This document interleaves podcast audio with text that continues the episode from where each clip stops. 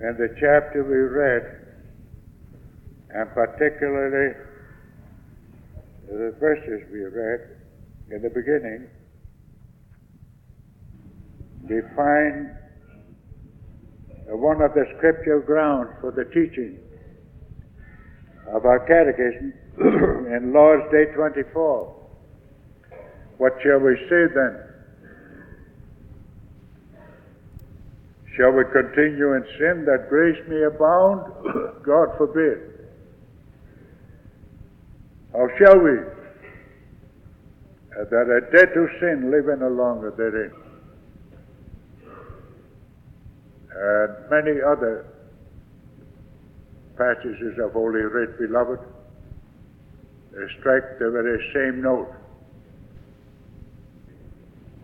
And that meets the objection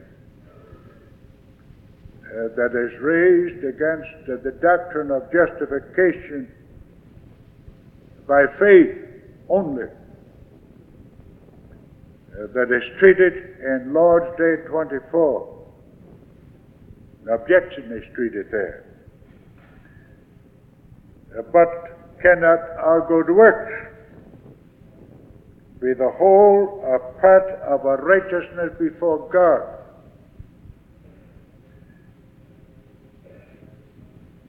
Because that, why cannot? Because that the righteousness which can be approved of before the tribunal of God must be absolutely perfect and in all respects conformable to the divine law, and also that our best works in this life are all imperfect and defiled with sin. What? Do not our good works merit, which yet God will reward in this and in the future life? This reward is not of merit, but of grace. But doth not this doctrine make men careless and profane? By no means. Mark you, uh, by no means, for it is impossible that those who are implanted into Christ by true faith should not bring forth fruits of thankfulness. And therefore, beloved, in this particular Lord's Day, uh, treats, as I said, of an objection.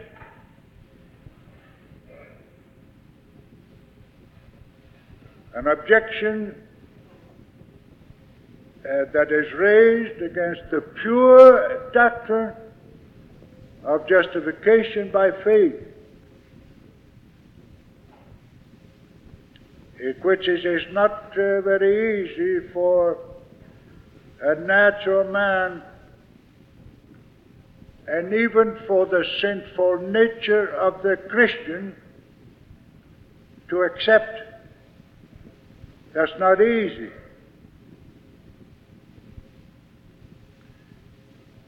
We really don't want that, beloved. We don't want it.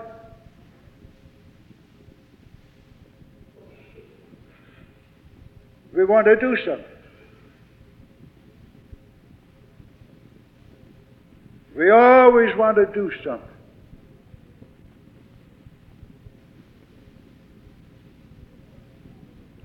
We always have a feeling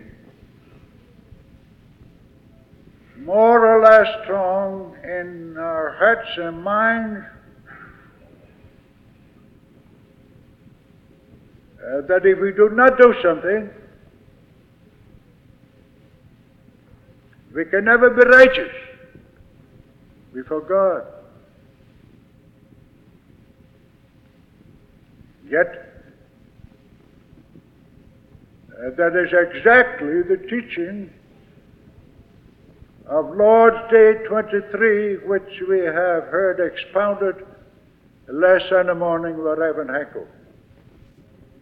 Exactly that. Righteousness before God has nothing to do with our work. Nothing. Absolutely nothing. That's the teaching. That must be emphasized.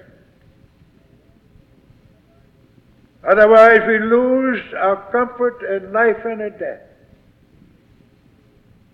Don't misunderstand me. I don't mean that we mustn't do good works. That's not the question. But I mean to emphasize, beloved, that our righteousness before God has nothing to do with our good works.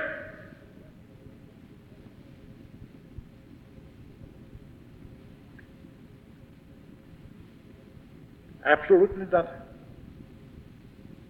That's it. We saved as sinners.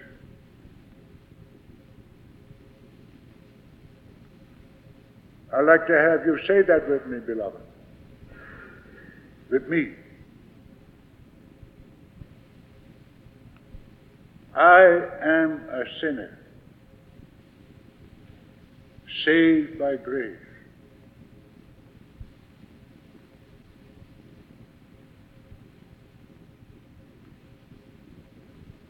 That's my confession before you. Will you confess that before me too and before God? So that all of us can say exactly that, exactly that, nothing else, nothing more, nothing less. Say it, beloved, in your heart. I am a sinner, saved by grace. That biblical, that confessional,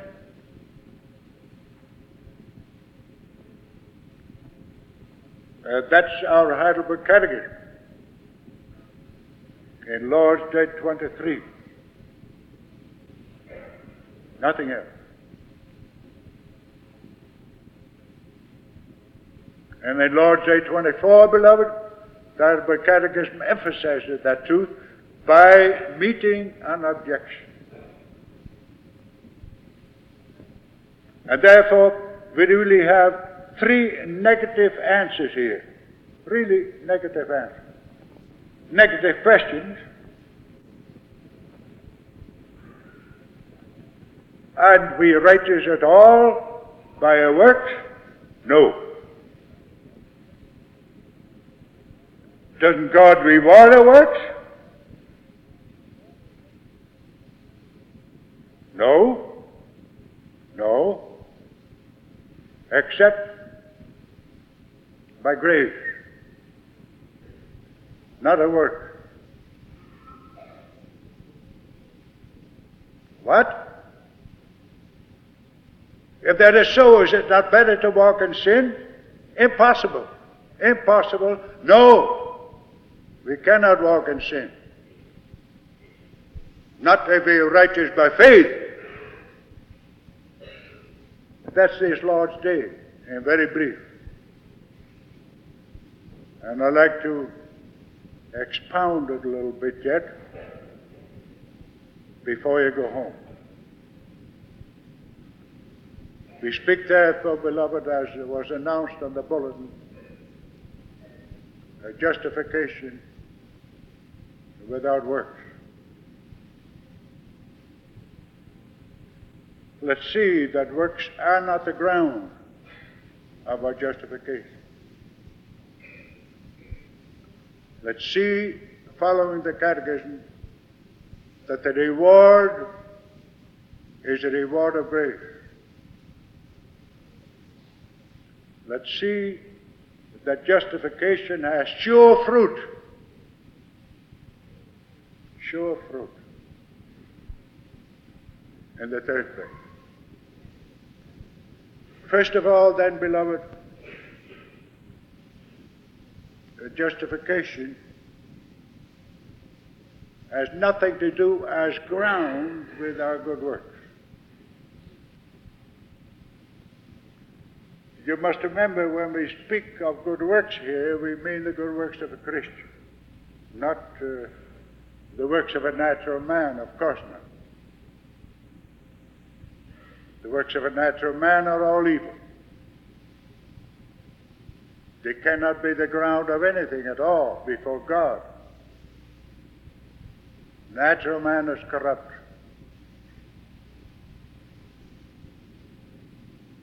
Totally depraved. He cannot even begin to think of good works. Not before God. He may boast. But when they stand before God, beloved, really, when a nat- natural man stands before God, when God forces him once in a while to stand before God, he knows very well that he, he, he does not do any good work. He knows that in his deepest heart. No matter how pious and how good he may seem to be, and no matter how pious and good it may, he may seem to be before his own imagination, he knows that in his deepest heart. But that's not the question here. The question is uh, the good works of a Christian. Good works of a Christian. The Christian uh, that is not a natural man, but a new man.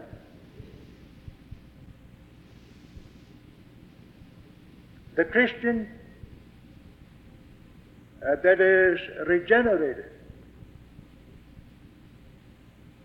so that he has in his deepest heart the principle of a new life.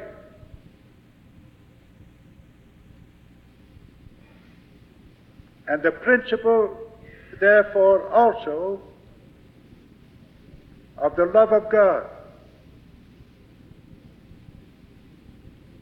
So that he knows that God loves him, and so that he knows, too, uh, that he loves God. That's the Christian. The regenerated man uh, that is called and that has the faith, the conscious faith in his heart,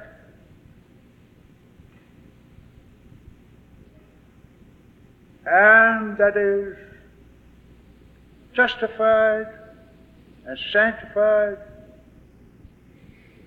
so that in principle he is not only in his deepest heart a new man, but also in his life. As we are here in this morning hour, beloved, I said, we must say, I am a sinner. That's all right. I say that and you say that, I'm confident. I'm a sinner. But you say more. I'm a sinner saved by grace. And to be saved by grace means that uh, we are no men. No man. All things are passed away. Behold, all things are become new. For in Christ Jesus we have become new creatures. That's the Apostle Paul in 2 Corinthians 5 17. That's the way it is. And the question is, beloved, whether the good works of that Christian cannot be and must not be and are not part of the righteousness which the Christian has before God. That's the question.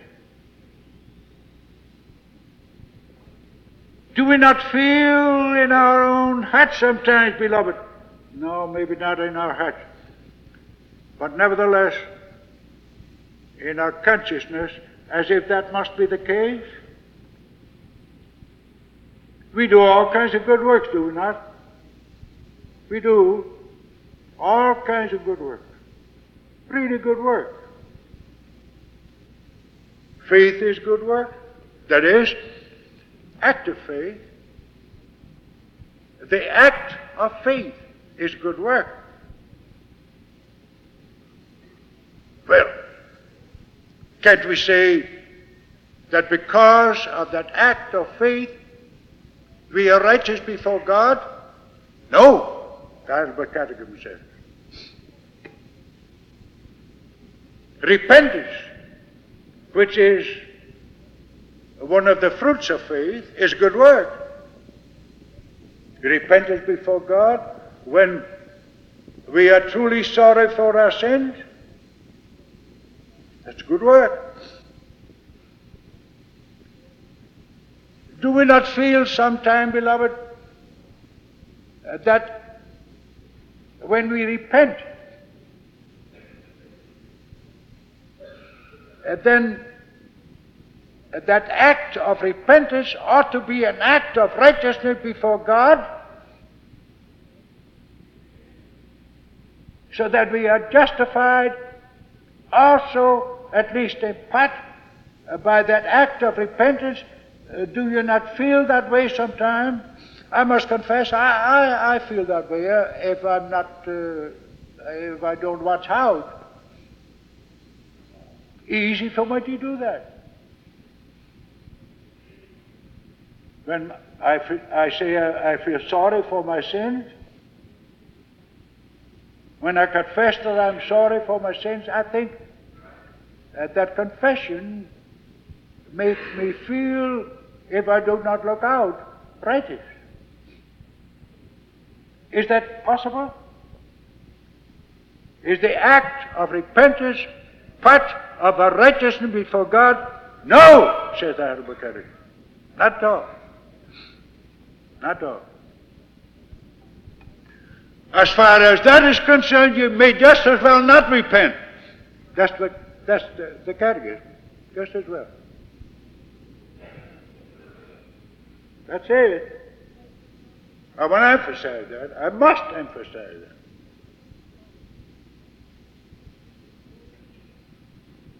We have uh, the good work of love.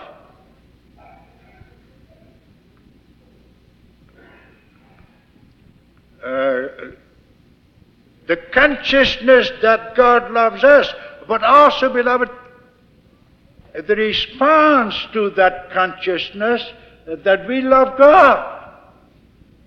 And in that love of God, that we also love one another. We love one another, do we not? Principally. I love you, and you love me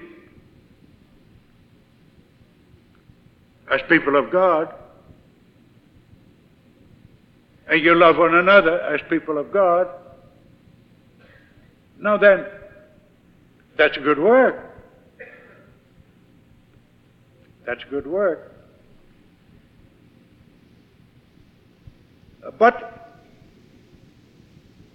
isn't that love, beloved, isn't that love of God and the love of one another an element of righteousness? Do we not feel that just as hatred against one another condemns us before God, so love of one another makes us righteous before God? No, the Catechism says. That's all. Nothing to do with our righteousness before God, beloved. Nothing. And so we can go on. We have the work of prayer. We pray. We pray publicly, we pray privately, we pray at home, we pray in church, We pray in our societies, we pray. Prayer is a good work. Certainly is a good work. It doesn't uh, that work of prayer make us righteous before God? No, the Catechism says. No. You can sum up all the good works you will. Education of our children, instruction, worship in church, all those things, beloved, we, we must do. We must not forsake, we must, must not omit, must not neglect. But if it comes to the question whether anything that we do has anything to do with our righteousness before God, anything at all, or let me put it this way. If we have an idea that any of our good works make us more righteous before God than we are, whether any of our good works, let me say, probably it gives us a higher and more blessed place in glory and in heaven. So that we merit something, merit something with our good works. And then the Catechism says, no. And we do too.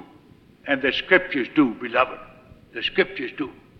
Not only the Catechism, the Scriptures condemn that attitude. You know, in the first place, at the Catechism has it too. Uh, that is so absolutely impossible.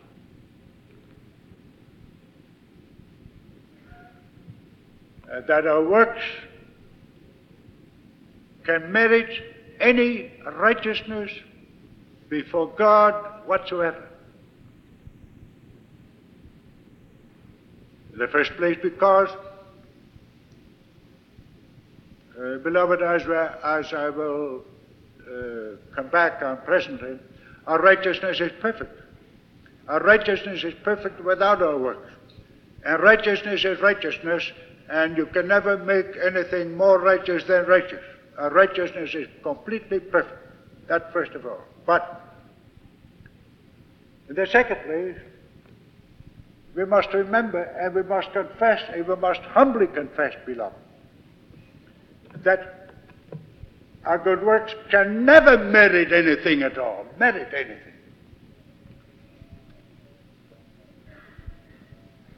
We are obliged before God to do good works. Obliged. Suppose, suppose, which is impossible, but suppose that we uh, never sinned Suppose that we never sin. Never at all. From our birth on, suppose. Suppose that we walked in perfect love of God and perfect love of one another. Suppose that were true. Would we merit anything? Could, could we say to God, now, here I uh, perform perfect righteousness. Now, what I get? What am I going to have? Oh, no, beloved. No. True. If we were perfectly righteous all our life, we could never go to hell. But God simply could drop us. Drop us out of existence. Just very minute. God could simply say, All right, you have performed all you had to do, and now I drop you. Nothing wrong. We never can learn anything, anything with God. Never. That's impossible. Let's say that first of all, beloved. But secondly, as the Heidelberg Catechism emphasizes. Our works are never good, never perfect. Our works are defiled with sin, beloved. Mine are.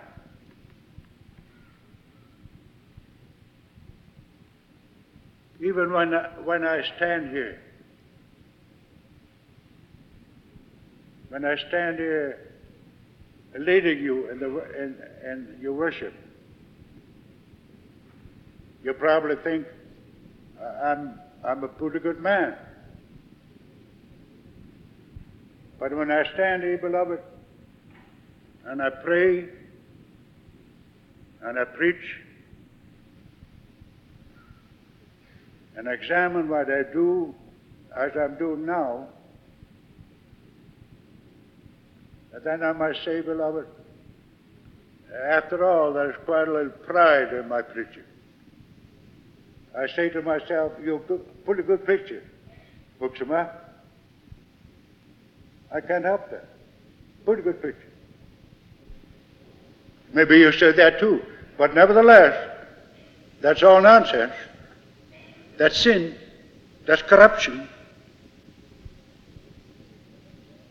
I should be, I should be perfectly righteous and perfectly holy in my preaching. I'm not. I'm not.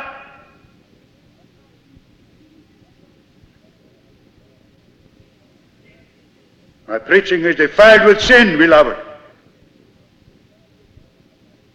And so is all your work. All your work is defiled with sin. Yours too. You can never, never do anything, beloved, of which you could say, wow, uh, uh, that was really perfect. No, sir.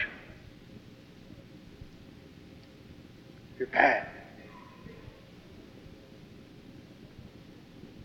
And if that is so, if our best works are defiled with sin, and they are, because we have but a small beginning of the new obedience in our hearts, and all the rest in our minds, and in our will, and in our desires, in, in our action is sinful, beloved. Because I say we have but a small beginning of that new obedience. Therefore, all our works are necessarily defiled with sin, mine and yours. Don't forget. That's true. Let's say it. Let's confess it before God. Well, uh, if that's so, and that is so, how's it possible uh, that our good works, which in the first place can never merit anything with God, but in the second place are all defiled with sin, how would it be possible that our good works can be our righteousness, a part of our righteousness before God? God forbid, and God be thanked, beloved, that that isn't so. It isn't so. I say emphatically with the Heidelberg Catechism, no, God be thanked. I'm righteous, I'm righteous before God forever. Forever. Apart from what I do.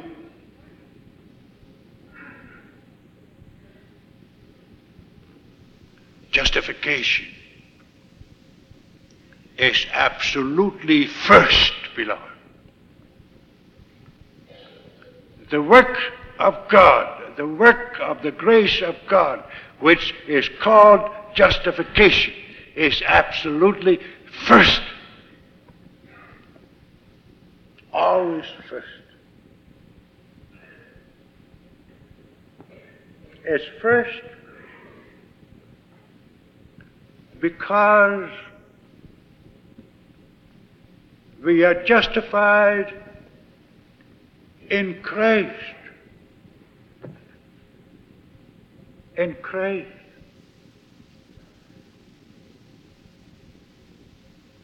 Only as being in Christ can we possibly be justified. I don't mean now uh, justification by faith. That's the fruit of it. I mean objectively. I don't know whether you understand that word objectively. I understand it, but maybe you don't. I mean, apart from anything that I am, and apart from anything that I experience, apart from anything that I believe, apart from my faith, I am in Christ. I am in Christ. Objective.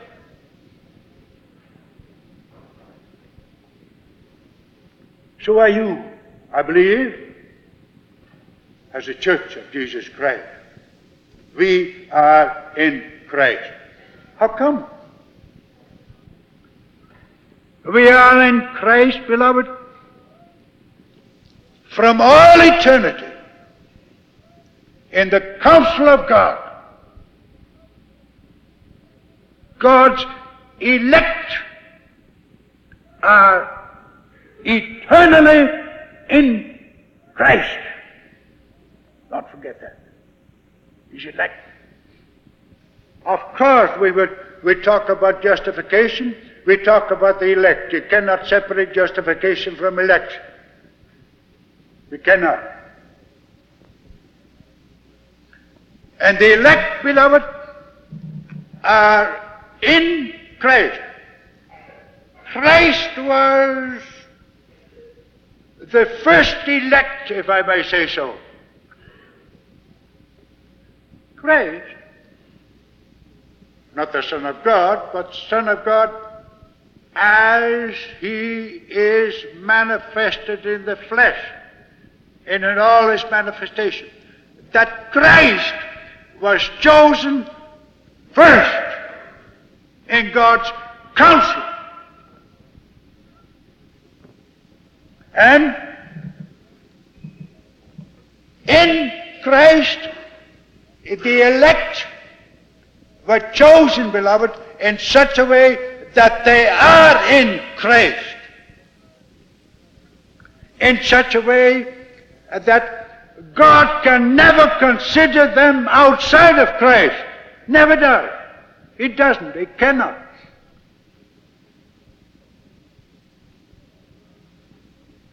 And because the elect are eternally in Christ, beloved, therefore God can never see them in any way as chosen, elect, righteous sinners. Oh, God knows that we are sinners. God sees that we are sinners.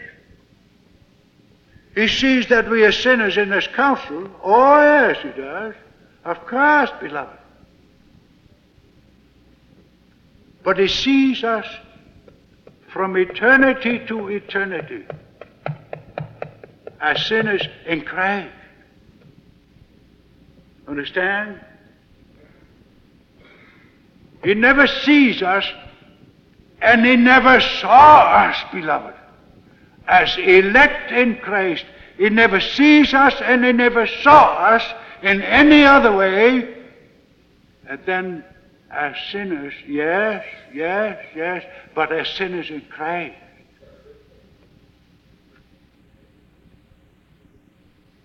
That's the truth. That's the truth sinners in Christ. God be thanked, beloved. Believe that, beloved? Oh, you believe that? Still more, wait a minute, I'm not through yet. That Christ, in whom God saw us from eternity as sinners that were righteous as justified sinners because of Christ. That Christ, beloved, came in the fullness of time. He came in the fullness of time. Long before you and I were here, and 1900 years ago, beloved, Christ came as the head of his people, according to God's counsel, as the head of those that were in him, Christ came. And Christ took all our sins upon his mighty shoulders as he had them in God's counsel too. God sees us as sinners, beloved, in Christ, and because he sees us as sinners in Christ, he also sees that our sins, the sins of the elect, are principally on Christ and not on us anymore. Never, never were. Never were, in fact. Not in God's counsel. Christ. Christ is responsible. And therefore, as Christ came, beloved, as he came with all the sins of the elect on his mighty shoulders, he went to the cross with them. 1900 years ago, he went to the cross with our sin and blotted them out. He took all the punishment of his whole body, of all the elect, to call the punishment upon himself. And with that punishment upon himself, with the imputation of our sins upon him, he went to hell. He went to hell, beloved. He, he, the Son of God in human nature, the Son of God, the eternal Son of God, went in his human nature to hell so that when he went to hell, he could only have to be there for a moment because he was the eternal Son of God to remove sin and hell forever. And that's what he did. Believe that? There's no hell for us. Believe that? And because, beloved, it was the Son of God, the human nature, the eternal Son of God in our flesh that went to hell, therefore, he merited much more than the mere forgiveness and cleansing of sin. He merited for us eternal life. In glory. Believe that? That's justification. That's justification. And that's first. That's first.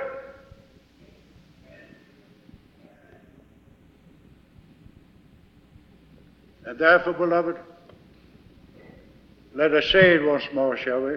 Say with me, I am a sinner, saved by grace.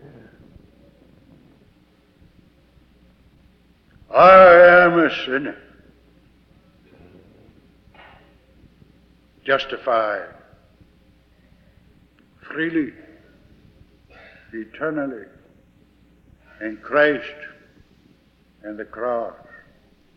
And my justification means not only the pardoning of my sins, but also everlasting life and glory. That's what we confess here this morning. Well, the rest is not so difficult, beloved. The rest of our catechism here in Lord Day 24.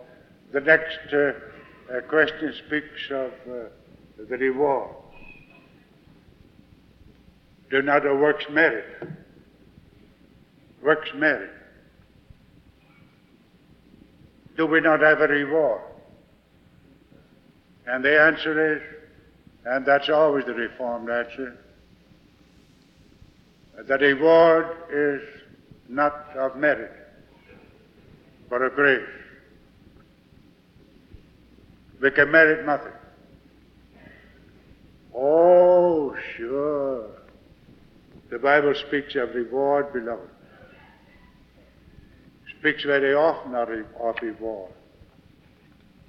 Just to uh, read, for instance, uh, the first two chapters of the book of Revelation. Now, I mean the second or third chapter. And you'll find uh, that it is repeatedly uh, mentioning the reward, and the reward also connected with our works.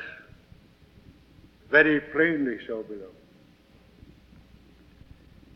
For instance, in verse 7, Revelation 2, He that hath an ear, let him hear what the Spirit saith unto the churches. To him that overcometh, I will give to each of the tree of life, which is in the midst of the paradise of God.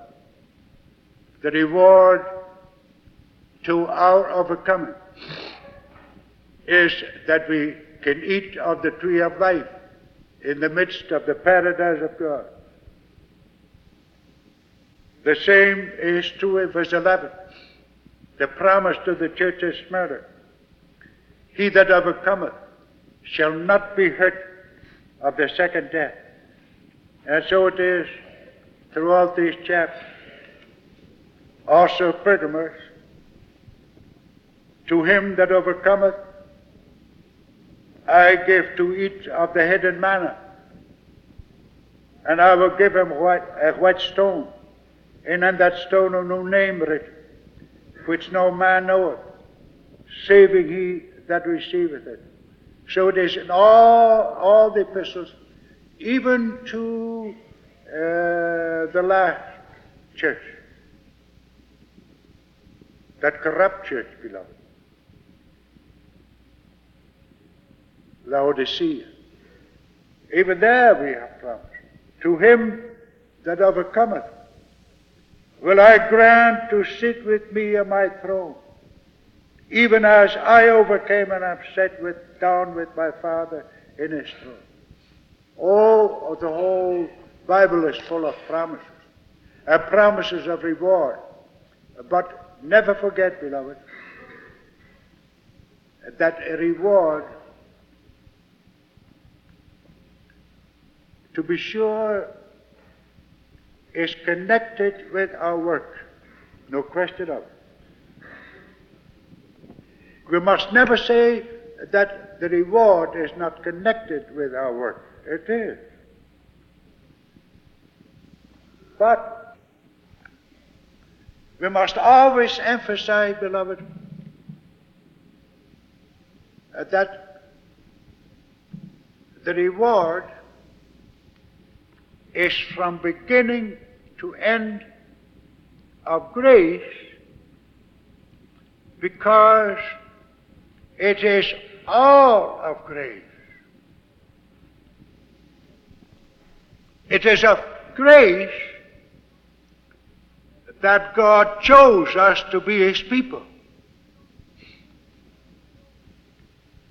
It is of grace that God ordained us to be a church in Christ.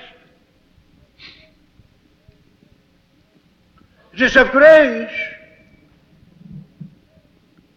that God ordained for every one of His people in the world a certain position. And certain powers and certain works which he must and can and will and may do. That's all of grace.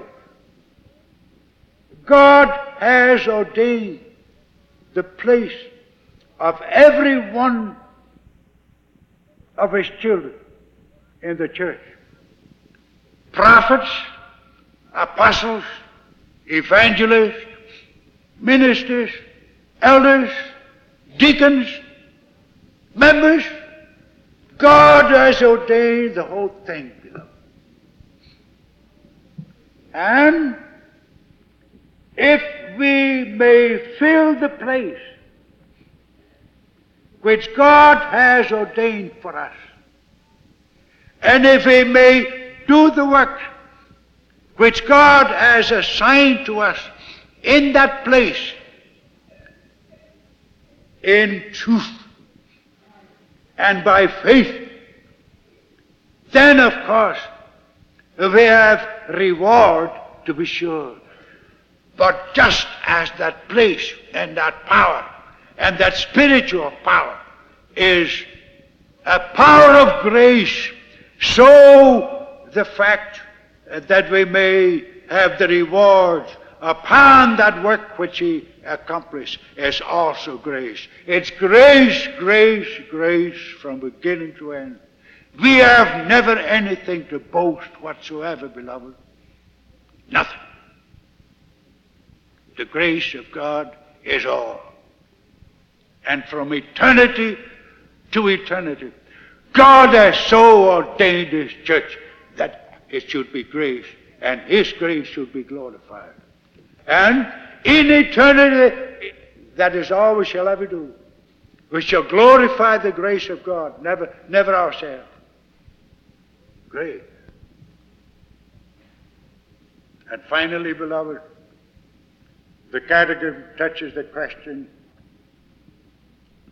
as to whether it is not uh, perfectly proper then uh, that we simply walk in sin. Seeing uh, that our good works have no uh, uh, really reward or at least merit, it may be perfectly proper that we simply walk in sin. It, Catechism doesn't put it that way, but nevertheless it puts it this way. But doth not this doctrine make men careless and profane? That same thing. Is not the conclusion from what I preached this morning, beloved, that you go home and say, all right, then I don't have to do anything. Then I sit down and never work again. I don't care for doing any good work. Is that the conclusion? The Catechism says, doesn't argue. The Catechism doesn't argue. The Catechism says impossible. Impossible. And that's what I say to you. In conclusion, beloved. You cannot say to me, if that's the way you preach, Domine, then I have to do nothing. And then I do not have to do any good work. You cannot say that to me. Why not? Because I tell you, if you are a Christian, if you are, that is, if you believe in your heart what I preached, if you believe uh, that uh, you are righteous and not by works, but that your justification is first, if you believe that you have that justification by faith only, if you believe that, then I say to you, beloved, it's impossible. You can never say, as a Christian, all right, and then I don't care to do good works. The very opposite is true. if the grace of God dwells in our hearts, and that grace of God spurs us on, beloved, spurs us on to fight the good fight, even unto death, spurs us on to walk before God in sanctification of life.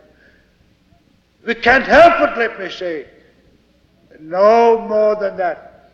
We don't want to help it. Then we must, and we can, and we will, and we love to do good works, and fight against sin, and fight against all the powers of darkness. Impossible. Amen.